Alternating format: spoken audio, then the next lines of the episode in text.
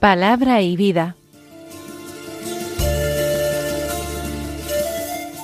Con el Padre Manuel Horta desde Sevilla.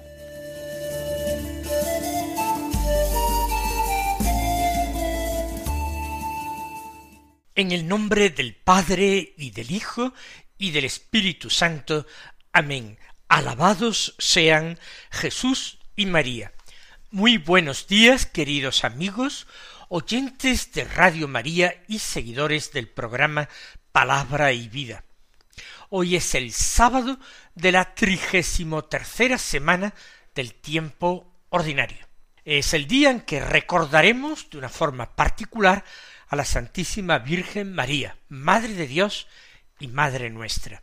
Pero, además de ser sábado, es también 25 de noviembre. Y este día la Iglesia celebra la memoria de Santa Catalina de Alejandría, desde hace algunos años, porque durante varios años esta fiesta, esta memoria, desapareció del calendario litúrgico, porque en eh, la vida de Santa Catalina de Alejandría se mezclaban muchos hechos prodigiosos que permitían vislumbrar que la leyenda se entretejía con la historia.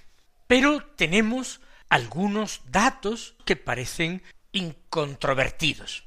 Por ejemplo, eh, no se sabe la fecha de nacimiento, se especula que fue a finales del siglo III, posiblemente en torno al año 290 de nuestra era, y que por supuesto fue en Alejandría, la gran capital cultural de Egipto, que ella pertenecía a una familia acomodada, quizás de la antigua nobleza egipcia, pero con una cultura helénica muy grande, dotada de una poderosa inteligencia, estudió filosofía y se convirtió al cristianismo, quizás con la intervención de un ermitaño que había tenido un sueño.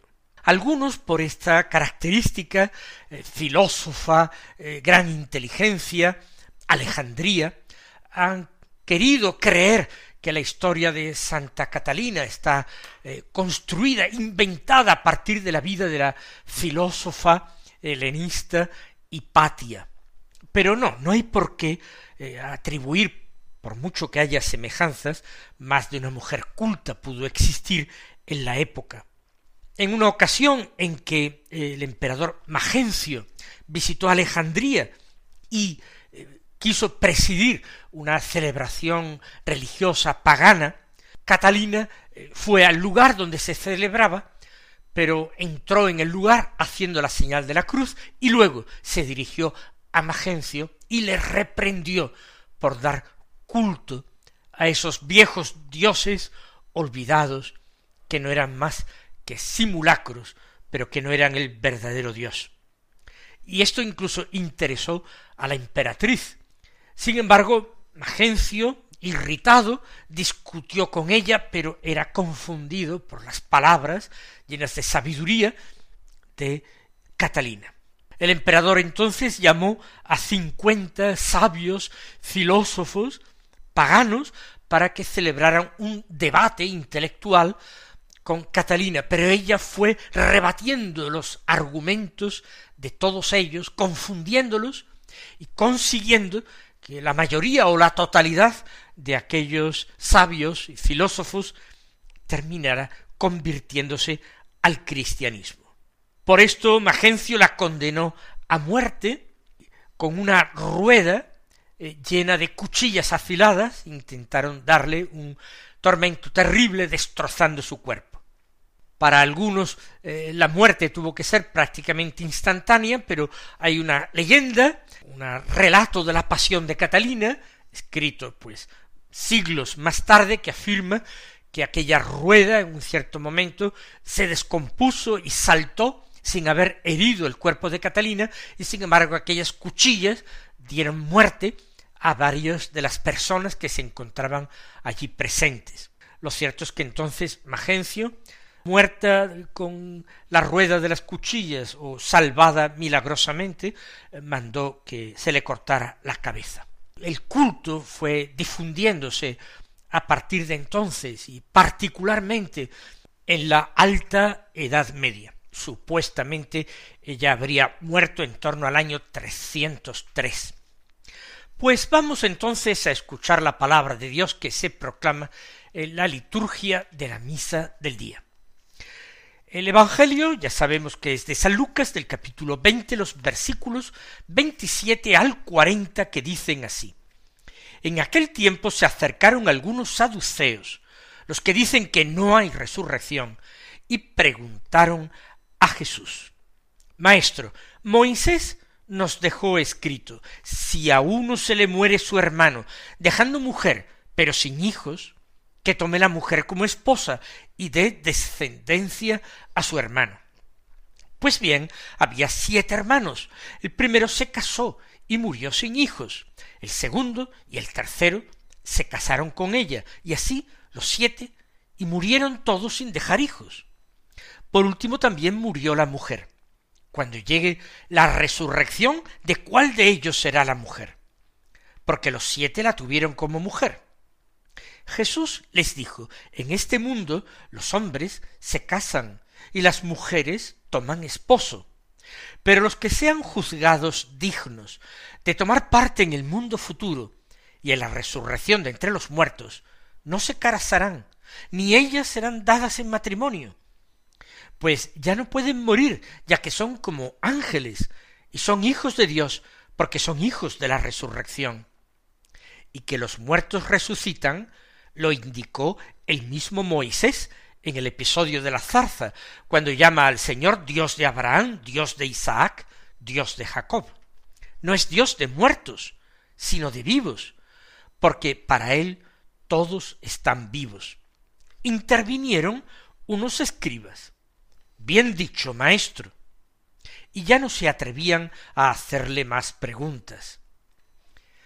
Comienza el texto afirmando que se acercaron al Señor algunos saduceos, los que dicen que no hay resurrección. ¿Por qué afirma este grupo religioso político de tiempos de Jesús, los saduceos, que no hay resurrección? en la mentalidad semítica, eh, la existencia humana va ligada irremediablemente al cuerpo.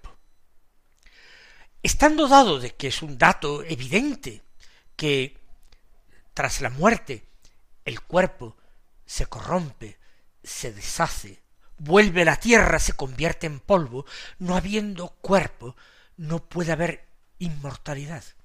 ¿eh? si la existencia humana está ligada inexorablemente a un cuerpo. Evidentemente, en el Antiguo Testamento hay muchos lugares donde se deja entrever perfectamente esa existencia ultraterrena. Pero los saduceos eh, la negaban, o por lo menos muchos de ellos la negaban, o concebían esa existencia ultraterrena como algo muy diluido, una existencia de tercera o cuarta clase. Por tanto, hablar de la resurrección para los saduceos es hablar de fábulas y de cuentos. Lo que interesa de cualquier forma es confundir a Jesús, avergonzarlo, tratando de poner en ridículo su enseñanza. Los saduceos se habrían enfrentado muchas veces con los fariseos a propósito de este tema, y no se encontraban argumentos definitivos para eh, probar una u otra opinión teológica.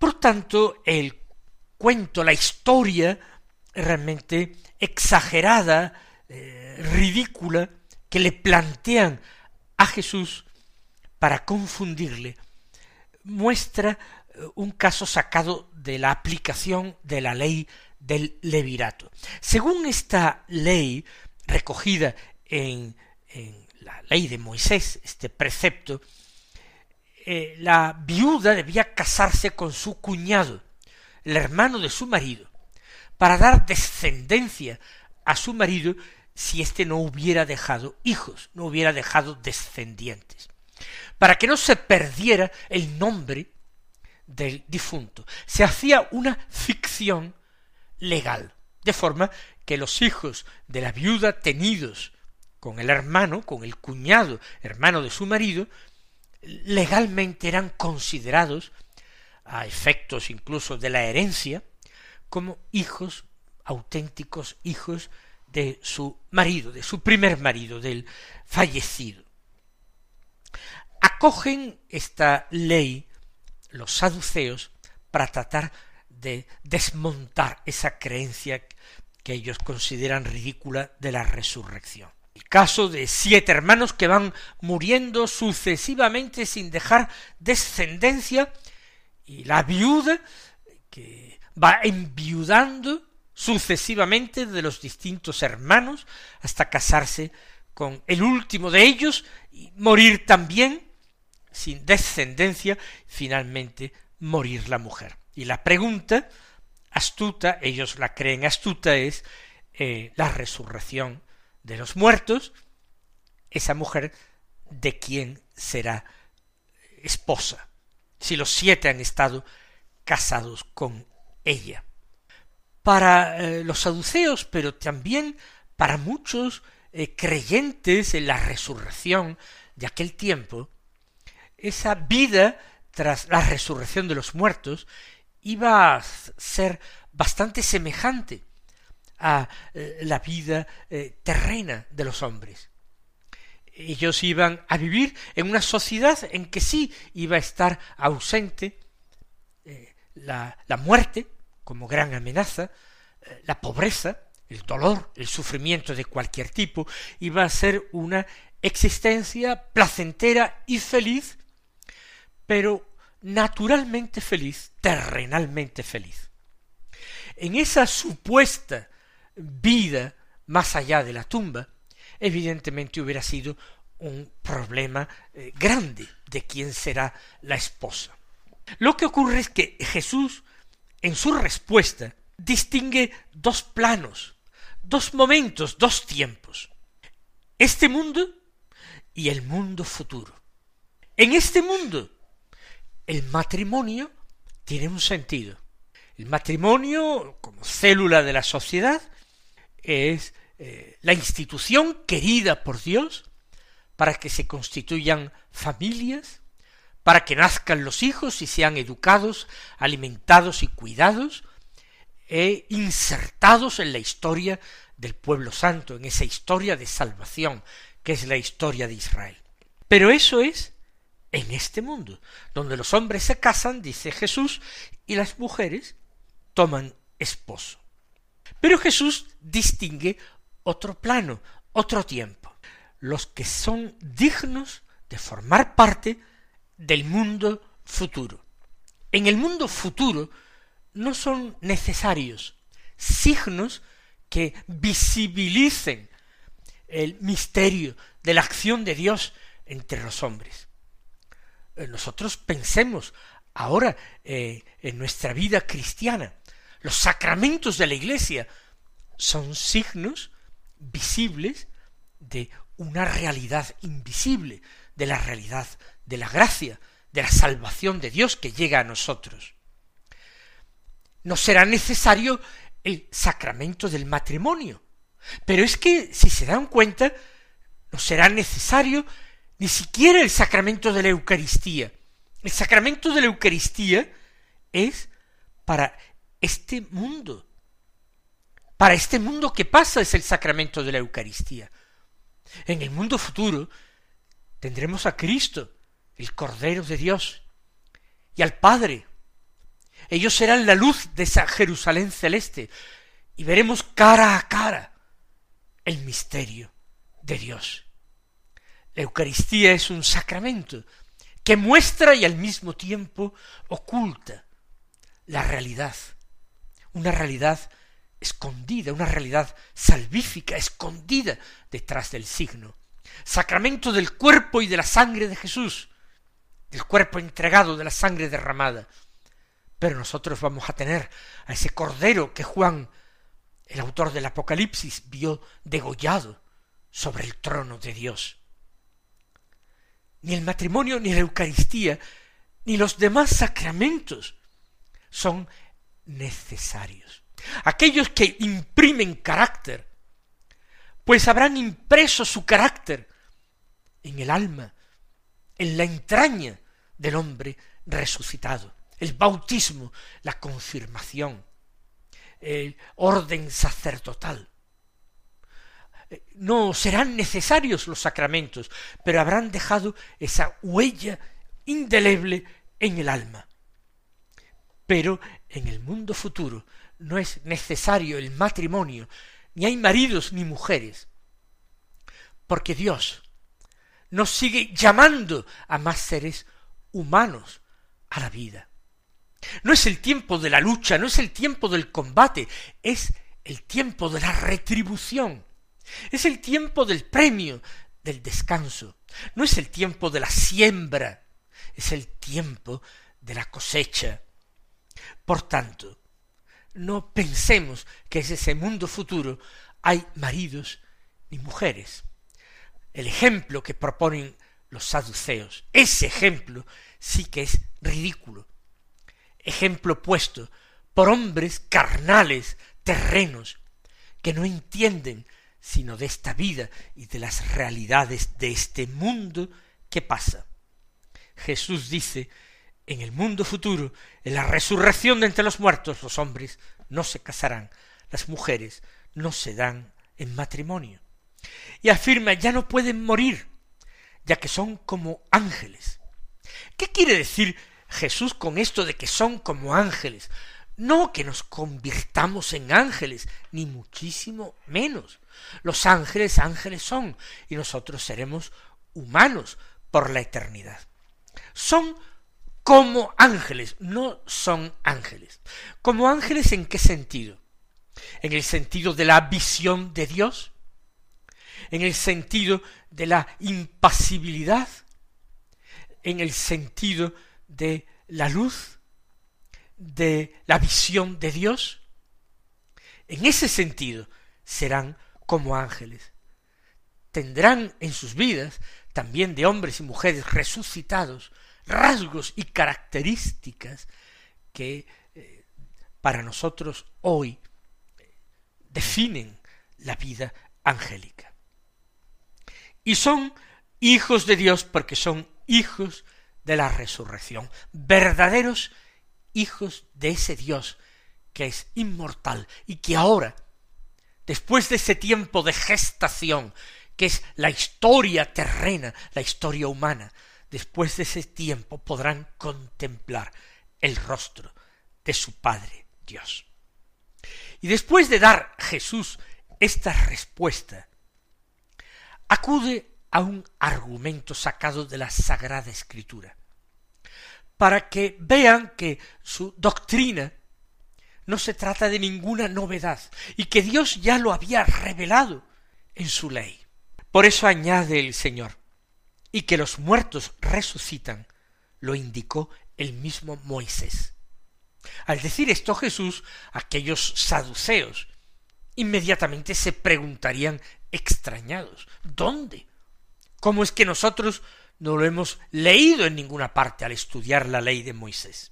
Y Jesús indica, lo indicó Moisés en el episodio de la zarza, de la zarza ardiente. Por tanto, estamos hablando del libro del Éxodo, y dice, lo indicó Moisés cuando llama al Señor Dios de Abraham, Dios de Isaac, Dios de Jacob. No es un título que dé Moisés, sino un título que revela Dios a Moisés y que luego empleará Moisés. ¿Quién es Dios? El Dios de Abraham, de Isaac y de Jacob. ¿Y esto qué quiere decir? Dios nos revela que Él fue el Dios de Abraham, sino que Él es el Dios de Isaac. Igualmente, no fue el Dios de eh, Isaac, de Jacob, sino que es el Dios de Isaac y de Jacob. Para él, esos personajes de la historia, esos personajes que constituyen la raíz del pueblo de Israel, del pueblo elegido, Abraham, Isaac y Jacob, los patriarcas, viven en presencia de Dios. Por eso, si viven en presencia de Dios, si Dios se define así como el Dios de aquellos patriarcas, es que es Dios de vivos, porque en Él viven los justos, viven aquellos que son hallados dignos de la resurrección de entre los muertos, de la vida futura. Para Él todos están vivos. Más aún, nosotros añadimos, viven en Él. Por supuesto, Jesús está hablando de la resurrección para la vida feliz en Dios y con Dios. Evidentemente, podríamos hablar hoy, desde la teología católica, de una resurrección para la condenación, apoyada también en las palabras de Jesús en el Evangelio de San Juan. Unos resucitarán para la vida eterna y otros resucitarán para una verdadera muerte eterna, para una condenación. Lo que dice también el Evangelio de San Mateo, venid benditos de mi Padre para heredar el reino preparado para vosotros desde la creación del mundo, o alejaos de mí, malditos, y del fuego eterno preparado para el diablo y sus ángeles. Pero todavía nosotros podríamos arguir diciendo, lo único que el Señor trata de demostrar es que hay una vida eterna. Pero una cosa es la vida eterna y otra cosa es la resurrección de entre los muertos. Jesús solamente está diciendo que Abraham, Isaac y Jacob viven. Pero atención, ellos, los judíos, veneraban la tumba de Abraham y la de Isaac y la de Jacob. Eso no demostraba la resurrección.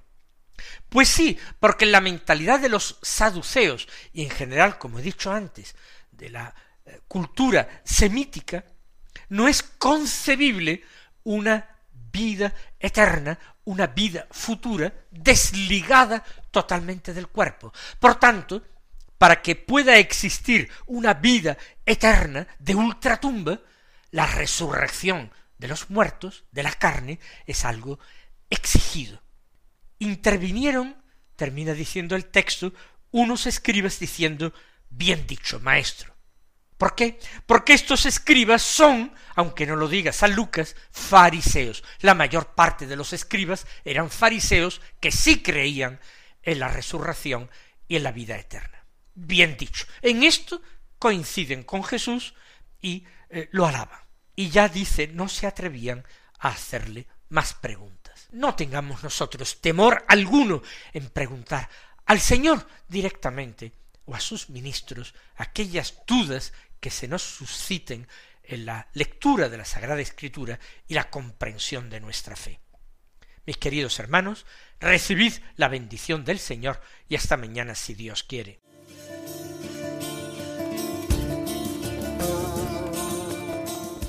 Han escuchado en Radio María Palabra y Vida, un programa que dirige el Padre Manuel Horta.